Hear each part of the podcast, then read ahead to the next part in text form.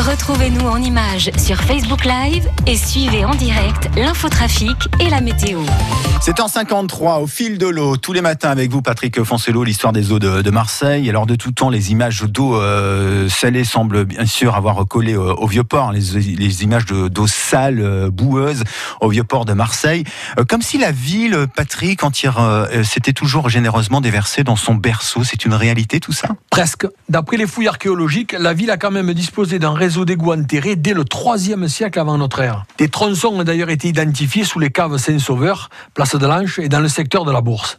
Massalia aura donc été la première ville de Gaulle à avoir disposé d'un réseau d'assainissement. En revanche, tous les historiens s'accordent pour dire qu'après la période d'influence grecque, puis romaine, la ville a abandonné l'entretien du réseau d'assainissement et on peut avancer que pendant près de 20 siècles, le vieux port a directement servi d'égout principal. Tous les écoulements de la ville aboutissaient là. Comme la calanque n'était pas très profonde et que les rejets s'y accumulaient, il fallait procéder régulièrement à la cure du port à l'aide de godets qui draguaient le fond et ramenaient à la surface ce qu'on allait jeter un peu plus loin. En clair, tout partait à la mer. Pour s'éviter les corvées de tinettes, beaucoup de ménagères vidaient sans vergogne leurs excréments par la fenêtre, en prenant soin de faire précéder le jet malodorant du fameux cri Passares, qui prévenait le passant de s'abriter au plus vite dans une encoignure de porte. La pente naturelle des rues en forme de rigole entraînait le tout, et pour éviter de patauger, surtout par temps de pluie, mieux valait marcher sur les côtés, c'est-à-dire les parties hautes de la rue, d'où l'expression tenir le haut du pavé, privilège réservé aux nantis. À Marseille, la dernière rue où ont résonné ces passares se trouvait dans les vieux quartiers, naturellement baptisée rue de la Pissette, avant d'être transformée en 1847 en rue de la Piquette pour éviter un nom trop évocateur. Pour le vieux port, l'arrivée de l'eau de la Durance va changer la donne, avec des milliers de litres d'eau brute déversés dans le bassin, dont il faudra quand même assurer le curage.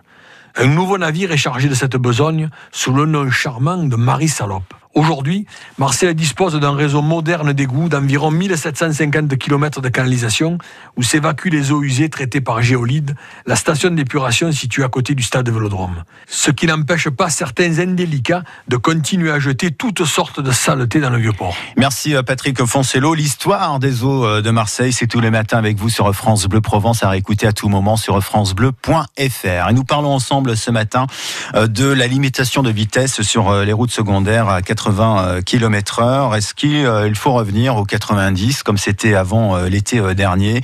Est-ce qu'il faut laisser le choix aussi aux régions, départements de décider si telle telle route est dangereuse ou pas pour votre sécurité? Vous nous le dites ce matin au 04 42 38 08 08. Sébastien, bonjour.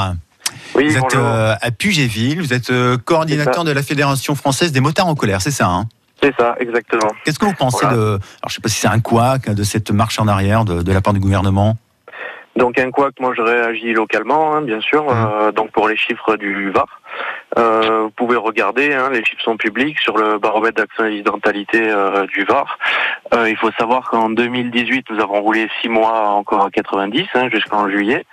Euh, et jusqu'en juillet, les chiffres ont bien baissé par rapport à 2017. Et à partir de juillet, avec les 80 km/h, les chiffres ont augmenté à des fois 10, 15, 20%.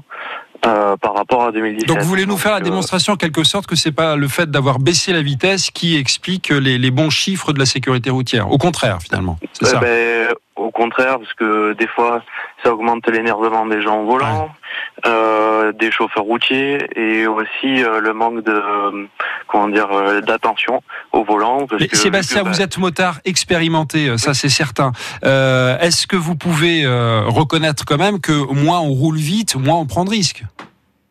Alors techniquement, oui, oui, oui, oui. Après, ça reste aussi à réfléchir euh, localement. des fois, c'est sûr, on peut pas rouler à 90, même si c'est limité. Hein, il faut le savoir. sur des petites routes de col, tout ça, celui qui roule à 90 tout le temps est un menteur. Hein. Et donc ensuite, sur d'autres routes où c'est quand même dégagé, sachant qu'on a des véhicules maintenant qui freinent bien. Hmm qui, sont, on va dire, euh, plus sécurisés.